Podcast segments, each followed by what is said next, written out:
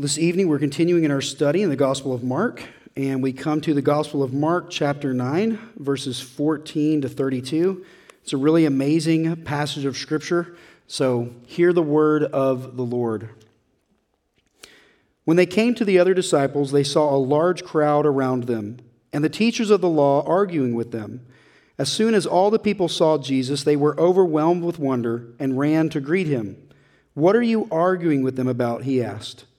A man in the crowd answered, Teacher, I brought you my son who is possessed by a spirit that has robbed him of speech. And whenever it seizes him, it throws him into the ground. He foams at the mouth, gnashes his teeth, and becomes rigid. I asked your disciples to drive out the spirit, but they could not. You unbelieving generation, Jesus replied, How long shall I stay with you? How long shall I put up with you? Bring the boy to me.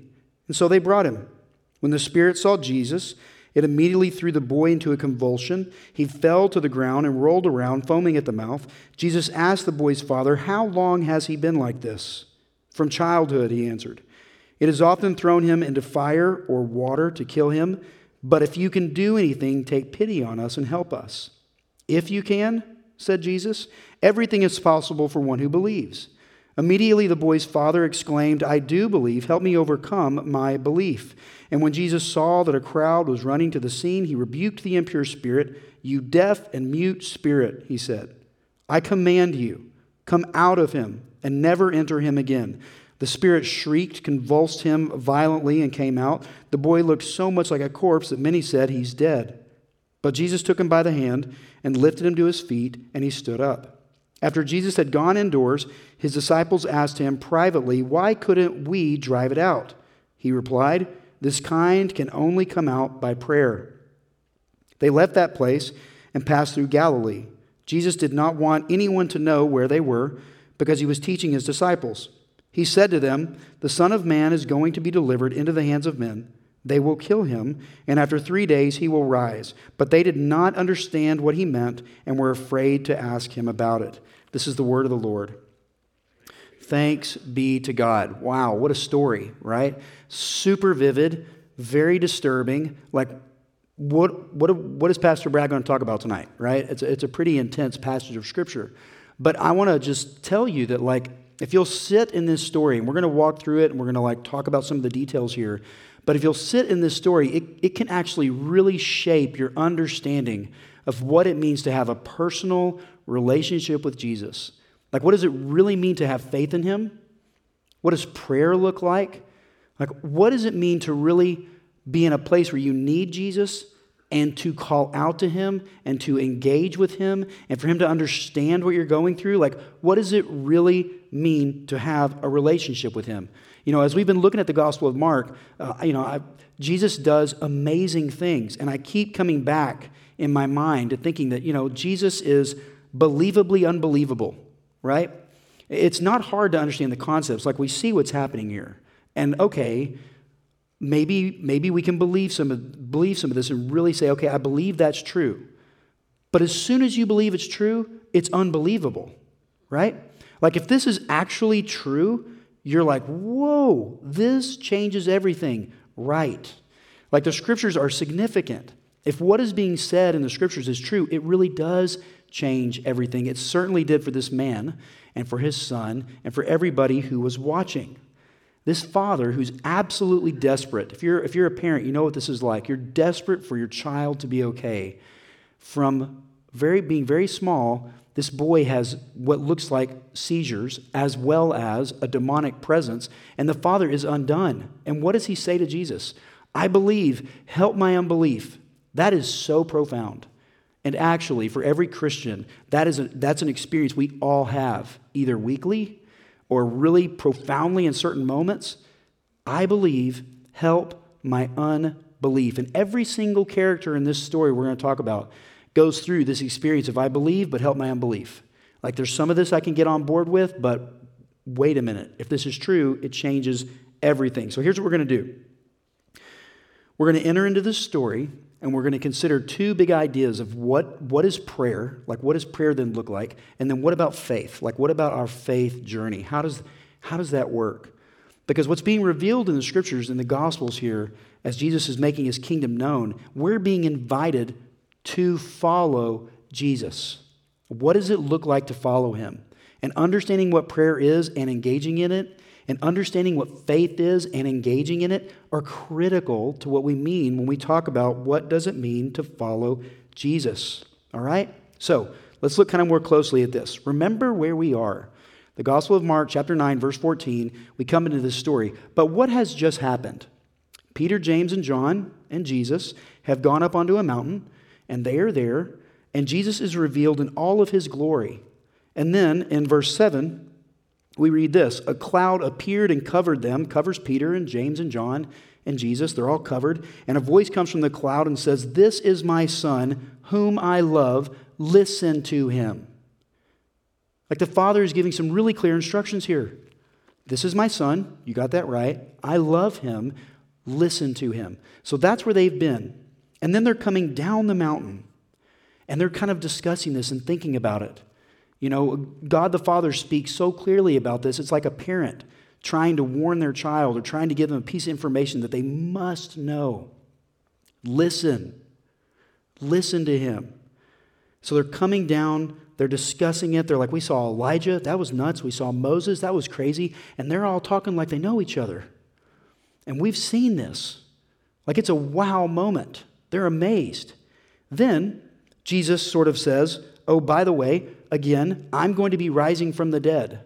And they sort of discuss it amongst themselves, and they're like, What is he talking about? Like, do you remember what just happened earlier? Like, Jesus just told them about this, right? I'm going to suffer, I'm going to be rejected, I'm going to die, I'm going to rise again. They talk about it again here, and Peter's like, So he keeps bringing this dead thing up. Like, what, what is that? Peter, James, and John walking down the mountain. They've had this experience. They've had a theological discussion about Elijah. Jesus keeps talking about suffering and dying and stuff, but then they come into this scene in verse 14 where they walk in and there are teachers of the law and there are disciples and they are arguing. They're having an argument. It is not like a debate or a discussion, like they're on one side and the other. When they came to the other disciples, they saw a large crowd around them and the teachers of the law arguing with them. And as soon as the people saw Jesus, they were overwhelmed with wonder and ran to greet him. And Jesus says, What are you arguing about? So the disciples, they're a big deal. The, the teachers of the law, they're a big deal. Jesus is a big deal. And he says, What are you arguing about? Verse 17 A man in the crowd answered, so not, not the Pharisees, not the disciples, a man speaks up.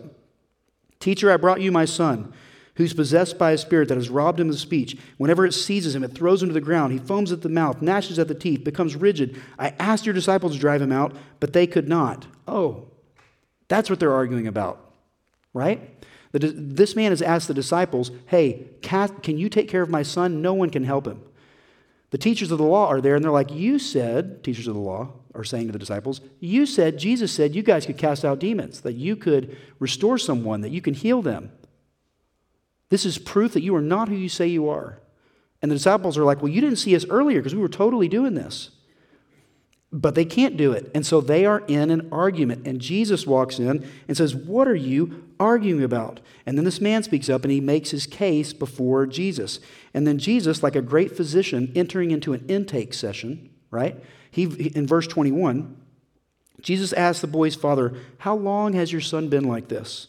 And he says, From childhood. He's often, he's often thrown into water, into fire to try to kill him. The demon does this, but if you can do anything, take pity on us and help us. And so Jesus is interacting with him. He's listening to the man. Tell me what's wrong. Communicate with me. What's happening? And he communicates. And then he says, If you can help us, please help us. And Jesus' response, If you can? Question mark. Wait a minute. What do you mean, if you can? And then Jesus says, everything's possible for one who believes. Now, what's happening there is Jesus is not being snarky with this man. He's saying, wait a minute, I am sent from my Father. Remember, we just read about Jesus in Colossians chapter 1 earlier? He's over all things. All things are created through him and by him and for him. He's had supreme over all things. And this man says, Well, if you can help my son. And Jesus goes, Wait, you, you're not seeing who I am here. You're not seeing who sent me. Everything is possible for one who believes. Then, verse 24, immediately uh, the boy's father exclaims, I do believe. Help me overcome my unbelief. Like the moment Jesus holds out hope, and this man is starting to believe it, but then he's hearing Jesus say, Well, maybe you don't believe it. Like, wait a minute. He goes, No, no, no, I believe, but help my unbelief. It's a paradox. And if you're a Christian, if you're following Jesus, you know what that's like. Like, I believe that God wants me to love everyone. I don't do that all the time. I believe God wants me to be gracious to people who don't deserve it because He's gracious to me. I don't do it all the time, right? Like, I believe, but I don't believe. This man's going through the same experience. You know, for the first time, this father is being given some hope. Maybe someone can help my son. The disciples couldn't help him, the teachers of the law couldn't help him, and then they just argued about it. Maybe Jesus can help him. His faith is weak, for sure. He's struggling. He's probably thinking to himself, maybe this is too good to be true. Like, I've, I've wanted him to be healed before, but what do I do now? I do believe. Help me overcome my belief. And then Jesus does it. Jesus sees a crowd running to the scene in verse 25. He rebukes the impure spirit. You deaf and mute spirit, I command you, come out of him and never enter him again. So, verse 25, people are interested and they start showing up. Now, if you go back to the beginning, verses 14 and 15, this is one of the only times the crowds respond to Jesus coming into the town with excitement. Like they're not coming over there to hear about the argument between the disciples and the Pharisees. They've heard about Jesus and they're like, oh, Jesus is here. And so they rush over. But then it's a smaller crowd. And then all of a sudden, this larger crowd begins to come. But it's different than the first one. Because what we read is, is that Jesus sees a crowd was running to the scene and he rebukes the spirit. Like Jesus is, he doesn't want this to be like a spectacle for everyone. He moves in. The spirit shrieks, convulses him, violently comes out. The boy looks so much like a corpse that many said he's dead, but Jesus took him by the hand and lifted him to his feet, and he stood up. And so Jesus enters in, hears what's going on with this man. His faith is weak, and then he heals him. Verse 30. They left that place and passed through Galilee. Jesus did not want anyone to know where they were because he, because he was teaching his disciples. So Jesus goes through this experience, and then there's a little conversation that happens that we haven't discussed yet. And then they go off and he wants to teach them more. Do you see what's happening here? This is a relationship. Jesus is walking with his disciples. He's engaging with them. He's teaching them. He's inviting them to understand. He's inviting them to express faith. He's actually revealing something to them very profound about the reality of what their faith is like. I believe, help my unbelief. In verse 28, we get this little bitty scene change. After Jesus had gone indoors, okay, so the boy's there, Jesus raised him up. And then, verse 28, after Jesus had gone indoors, his disciples asked him privately, So why couldn't we drive him out? You see, this has been the debate for the entire passage so far. The disciples are confused because Jesus was able to do something. He told them they could do it. And then Jesus says, Come out, and the demon obeys. And they're like, What happened? I think we need a recharge. Like something's, it's not working. Why didn't it work? Verse 29, he replies, This kind can only come out by prayer. Now, when the disciples are trying to cast this demon out with this boy, I just kind of assumed when I was, you know, reading it, oh, well, obviously they prayed, right? Like, obviously they asked God for help to do this, right? What's Jesus' response for why they cannot cast him out? This kind can only come out by prayer. You know, essentially what they were trying to do was meet someone's need on their own strength. Jesus had told them to do it, of course. But Jesus says, You failed to do the one thing that you need to do to pray. Do you remember what happens there um, in verse 19? He says, You unbelieving generation, how long shall I stay with you? How long should I put up with you? Jesus is talking to the, the Pharisees and the teachers of the law because they should know the truth. They know the scriptures backwards and forwards. And he's talking to the disciples because they've been walking with him and they've seen all these incredible things. And Jesus is saying, How much longer before you understand? And then he gives them the key, the key to how to solve this problem. What is it? Bring the boy to me. Fast forward to verse 28. After Jesus had gone indoors, his disciples asked him privately, Why couldn't we drive it out? Jesus replies, This kind can only come out by prayer. There is something so profound about prayer. This example here shows us a little bit about that. That somehow when we pray, we access the very heart of God in a, in a very real way. That God is interested in having a relationship with us. Don't, don't overlook that. You know, in, in the context of bringing our hearts to God, God engages. So, two ideas. How does prayer work and how does faith work? Thinking about prayer for a minute. Prayer is really easy, right? You talk to God. Prayer is really hard, right? How often do you do it? Right? You know, anytime we're singing together in this church, Anytime we're saying the confessions together, anytime we're reading the scriptures together, right now we're pondering the things of God and what Jesus said, that's all prayer. God is inviting us into a relationship where we're experiencing prayer as a regular part of our lives. You know, in, in my life, sometimes in the morning I get up before anyone else and I pray. Sometimes I'm not the first one up and I'm praying on the way to work.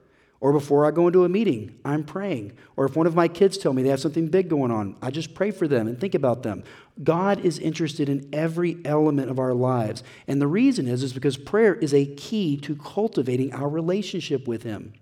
If you feel distant from God, if, you, if you're hearing these stories and you're thinking, I just don't have a real relationship with Jesus, I want to submit to you and challenge you to think about doing something as simple as talking to Him to pray, to, to experience communicating with Him. Again, think about this story. With the transfiguration, what happens? The Father says, This is my Son. I love him. Listen to him. Like, hear him. He doesn't just say, Obey him. He says, Listen to him. Take in what he's saying. Think about Jesus as he approaches this man who's desperate for his son to be healed. What does Jesus do? Jesus could have just said, Oh, yeah, no problem, done. What does he do? Tell me what happened. Tell, tell me what's going on. Jesus knows what's going on. He says, Tell me.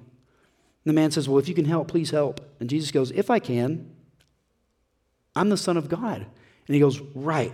I believe, help my unbelief. And Jesus does. This man's faith is so weak, and Jesus is so gracious. The experience of prayer gives us access to walking into that kind of experience ourselves where we are actually cultivating our relationship with God. If you don't know how to pray, I've got good news for you. Just come to church every week at least.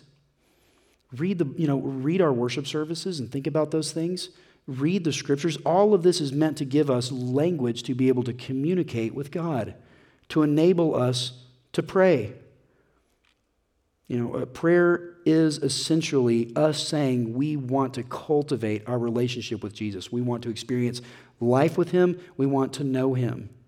Now, my birthday's this month, big 45, right? Maybe I'm halfway there. I don't know. You never really know. But I'll be 45, and I'm thinking about my birthday. And you know what I'm excited about for my birthday? It isn't that it's 45. What I'm excited about is I know that I'm going to have dinner with Avery and William and Walker and Jamie. We're going to have dinner together. We're going to spend time together.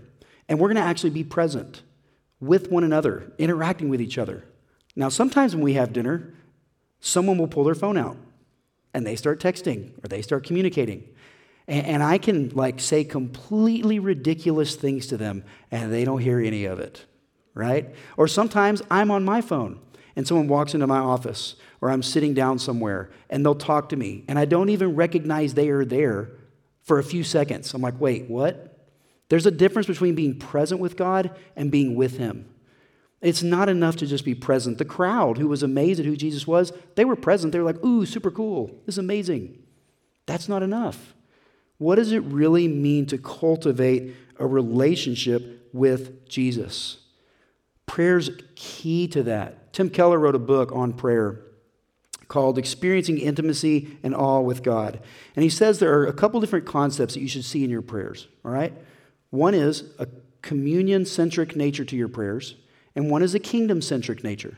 There should be an element of communion and an element of the coming kingdom. So, for communion, it's this idea of actually communing with God, reading the scriptures, pouring out your heart, telling Him what you're afraid of, telling Him what you're excited about, telling Him what you're longing for, to actually engage with Him. That is a really important element to prayer. But there's also this kingdom level sort of element to our prayers where we're praying for God to do things. Maybe in our lives, like, God, please help me pass this test, right? Um, Lord, please be with my mother who's sick. Father, please bless our church because we're trying to rebuild it. Like, God wants to engage in that way. But one of those things without the other, you're, you're missing part of the relationship. God's inviting us into an actual relationship where we're entrusting ourselves to Him because He is who He says He is. What's God like? Look at Jesus again. It's hard to read this text, Mark chapter 9, verses 14 to 32, and not just see how tender and empathetic Jesus is. There's a big fancy argument going on, and Jesus could have jumped right into that argument. What does he do? The man who interrupts, who the argument's really about, Jesus completely focuses on him, and it becomes all about him and, and bringing to him an understanding of God's deep desire to have a relationship with him. He restores his son, and then he talks with his disciples, and they're like, Man, we did everything right. We've done it before. What did we miss? And Jesus says, Well, this, this can only happen through prayer. You know, when you're praying, you're actively saying, God, I need you to show up for this to, to be significant. I need you to show up for this to be accomplished. I need you to show up in order for this to be meaningful. What's really hard for us is when God doesn't answer our prayers like we think He should. That's, that's when it gets really tough. But part of what we're learning here, and it's what the Father says to Jesus this is my son. I love him. Listen to him. Right? That's God. That's God's will. That's God's will all the time. He always desires for us to experience his love. He always desires for us to experience his care and his tenderness. But there are times in our lives where even when we're praying sincerely, that God doesn't give us what we ask for, and we, we have like two choices. A, I don't understand what God's doing, and so he must not be who he says he is. Or B, I don't understand what God's doing, but I trust him because he's good. You know, this is something I really think needs to happen. It's not, God must not be hearing me. Or, I've been praying for this. I've been longing for this. God has not answered it like I wished he would. I'm going to I'm going to continue to trust him. See, that's the difference between prayer and faith, right? Faith is actually believing that God is who he says he is, even when our hearts tell us, ah, maybe you should doubt. Again, I believe, help my unbelief. When you think about faith, we've talked about prayer. When you think about faith, how would you describe your faith? What does it mean to have faith? Part of it means I'm entrusting myself to what God has said. I'm entrusting myself to who Jesus has said he is. But sometimes I don't trust him for who he says he is. I believe, help my unbelief. If you think about this text, there's all these different obstacles to faith. There's spiritual obstacles in this text. There's physical ob- obstacles in this text. There's reputational obstacles in this test, text. There's emotional obstacles in this test. There's even situational obstacles. There's different things that are challenging if God can be trusted in this moment or not. The Pharisees are struggling with it because they, they think they know who God is, but He's not acting like they think He should. So they're struggling. The disciples, they say they have faith in Jesus, but then they they don't even think to pray when it comes to helping this young boy, so they're still processing. The father believes Jesus can do something, so he comes to Jesus and says, Help my unbelief. And Jesus immediately answers his prayer. You know, the journey of faith includes with it kind of this mantra I believe, but help my unbelief. If you were to sort of outline what it means to really believe, how would you do how would you begin to describe that? And if you've never done that before, I want to encourage you to think about that. Like what scriptures would you go to to think about, okay, this is what it means for me to have faith. There's lots of scriptures about this. But let me read to you one. This is from Hebrews chapter 11 verse 1. The writer of Hebrews says this, faith is confidence in what we hope for and assurance about what we do not see. That's what the ancients were commended for. By faith, we understand that the universe was formed at God's command, so that what is seen was not made out of what was visible. So the writer of Hebrews is saying our faith, that faith is confidence in what we hope for and assurance about what we do not see. I've never seen the person of Jesus Christ, right? Why do I hope in him? Because of what the scriptures have said, because of what he's revealed in his word. I'm hoping in what is not seen. That's, that's part of the journey of faith. What do we really put our hope in? What do we really put our faith in? Writer Hebrews, if you've never read chapter 11, you should do it. It's the hall of fame of faith, right? By, um, by faith, Abel uh, brought God a better offering than Cain. By faith, Enoch was taken from this life so he did not experience death. By faith, Noah, when warned about things not yet seen in holy fear, built an ark to save his family. By faith, Abraham, when called to go to a place he would later receive as his inheritance, obeyed and went, even though he did not know where he was going. Do you see that? It's always been part of God's relationship with people from the beginning that there's this necessary element of faith. And what faith isn't is God answering to all of your questions before you believe He is who He says He is. That's not faith. What faith is, is reading Mark chapter 9 and saying, okay, this is who Jesus says He is. Do I believe it? Jesus has made these promises to me. Will I engage with them? Jesus calls me to pray because he says it cultivates my relationship with him. Will I do that? That's why we say the Lord's Prayer every week. We're seeking to cultivate our, our faith through prayer.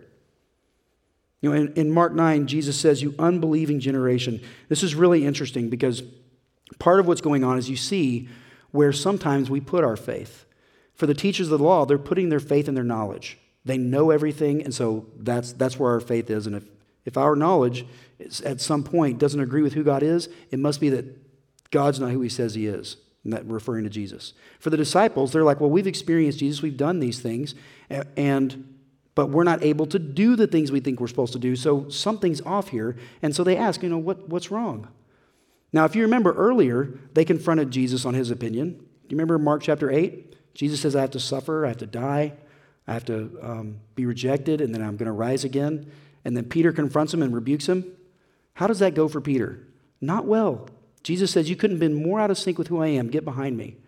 But then he takes Peter and shows him who he really is. And then he brings Peter down into this um, experience of seeing him at work with this demon possessed boy, and they're still not getting it. In other words, I believe, help my unbelief. I've had lots of people as a pastor come to me and say, You know, I, I believe, but I'm struggling to believe. I'm like, Well, that's exactly where you're supposed to be. This is a journey of faith. Jesus is inviting you, when you're struggling to believe, to, ac- to access Him. How? By prayer and asking for faith. I believe, help my unbelief. Part of what Jesus wants to offer us is strength strength to pray, strength to believe. Where do you draw your strength from? Listen to this quote. This is Vincent van Gogh. He said, As we advance in life, it becomes more and more difficult, but in fighting the, but in fighting the difficulties, the inmost strength of the heart is developed. Well, yeah, until it's not, right? That doesn't work forever. Marcus Aurelius, you know, the Roman emperor, he said this You have power over your mind, not outside events. Realize this, and you will find strength. Well, that's easy to say when you're the emperor. That's really not the real world for most of us. J.R.R. Tolkien put it this way He said, Deep roots are not reached by the frost. Do you know what he's saying in that statement? Deep roots are not reached by the frost. The, part, Jesus is giving us something here that is so significant and so meaningful that he wants to have a relationship with us that even the deep frost, the deep frost can't reach the roots. Now, the roots go deep into something and draw nutrients. Where do you draw your strength from? Where do you draw your hope from? You know, where are you looking to to satisfy your life and to bring hope in the midst of a deep frost? Prayer and the expression of faith. Jesus is inviting us into a relationship where through those things it is strengthened. The reality is, though, how am I doing here? Okay. The reality, though, is that our faith is a little bit of a paradox. Because just think about this I believe, help my unbelief. Like that, that seems to be a little bit conflicting, right? But look at each of the characters in this story. The scribes and the teachers of the law, they say, Jesus, you're not who you say you are. Why do they want to come argue about it all the time then? Like they're struggling. They're like, there's something here, but, but you're, you need to be quiet. Like this is, this is not right. If Jesus would have told them he was like an earthworm and he was crawling around in the river, I don't think they would have gone and looked very often. Jesus is doing something that's making them say, oh, I, be, I don't believe, but like there's some belief here. Or consider the crowds. They're amazed at Jesus. As soon as they see him, they come and they watch. But again, being a spectator is not enough. The disciples, How is their unbelief and belief being worked out? Well, we've talked about it a little bit, but as you read here, just think about the personal nature of this discussion. After Jesus had gone indoors, his disciples asked him privately, So why couldn't we drive it out? Why couldn't we do what you asked us to do? This kind can only come out by prayer. If you want to cultivate your relationship with Jesus, there's no way you're getting around it. You're going to have to actually spend time with him, communicating through prayer. Spend time with him to learn to express faith in what he said and what he's done and his promises for us. The response of the boy. The boy who's demon possessed, he's on the ground, he appears to be dead, and yet even he has a response. And what's his response? Jesus raises him up. He takes his hand and he raises him up. And it's the same concept of resurrection. There's a foreshadowing going on here about what happens when Jesus encounters dead things. Jesus is in the business of making dead things come to life. He brings renewal in places we think it not possible for there to be renewal. Now, part of our question, and kind of in this community and culture, we need to ask ourselves, like, what, are, what do we really think our roots have to go into in order to weather the deep frost? Like, what is that? Maybe it's money. Maybe it's beauty. Maybe it's intelligence. Maybe it's accomplishments. Like, what are the things you have to absolutely have to feel worth being listened to? Jesus is actually saying every single person who wants to experience a relationship with Him, it's not about what you've accomplished or not accomplished. It's not about what you have or don't have. It's about the reality that He is inviting you into a meaningful relationship with Him. Now, let me close with this illustration. I'm sure y'all, if you haven't read about this, there's like a ton of different rumors about what Steve Jobs said in his final moments, the guy who made the iPhone. You know, maybe, some of you may not know who Steve Jobs is if you're too young, but I know you know what an iPhone is, right? There's all sorts of rumors about what he said. One of the rumors was this that he said this, and it's been proven to not be what his last words were. He said, it says this In other eyes, my life is the essence of success. But aside from my work, I have little joy, and the end of, of wealth is the, the fact I'm wealthy is just a fact of life to which I'm accustomed. At this moment, lying on the bed, sick and remembering all my life, I realize that all my recognition and wealth that I have is meaningless in the face of imminent death. Well, that's a true statement, but it's, it's actually not what he said. His sister gave a eulogy in 2011, and she said this Steve's final words hours earlier were monosyllables, repeated three times. Before embarking, he'd look at his sister Patty then for a long time at his children, and then at his life's partner, Lorraine, and then over the shoulders, over their shoulders past them. But Steve's final words were, oh wow, oh wow, oh wow. Now, maybe you've heard that before, and I've thought about it. I don't know what Steve Jobs saw, but it was enough for him to say, oh wow, three times. Do you know that God doesn't want you just to have one moment in your life you're impressed with? He doesn't want you just to get to the end and think, oh, you know what? God was right all along. Like, God has joy for you today. He desires you to experience peace through a relationship with His Son today.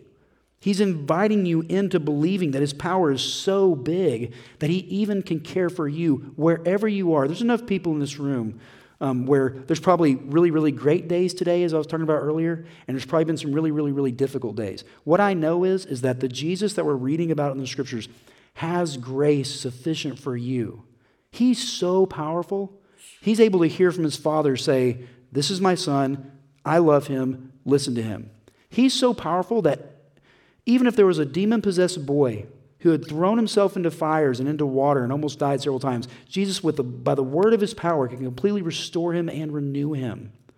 As we've read in the Gospel of Mark, the things that Jesus has done, they tell us Jesus is this big, which is meant to tell you Jesus is sufficient for you, that his grace is sufficient for you. How do you access it? Prayer and faith. Communing with God, reading the scriptures, communicating your heart's desires, but then also exercising faith. And if your faith is weak, join the club. I believe, help my unbelief. God is inviting you into a relationship where His grace is sufficient for you. All right? Let me pray for us. Lord, this evening, as we think about Jesus' words to the Father who is desperate, and we think about his words to his disciples, we think about his words that he heard from his Father, that you are inviting us into relationship, that you desire for us to experience your grace sufficiently, that you're one who doesn't come to just um, hear us and then ignore us, but you're one who comes to hear us and invite us not just to listen, but to be listened to. And we pray, even as we consider this story, Lord, from Mark chapter 9, that you would move in our hearts to hear Jesus' words that all things are possible because God is good, that his grace is sufficient for each of us at this very moment, Lord. Would you work through your Spirit as we reflect on these things and go with us in Christ, and we pray. Amen.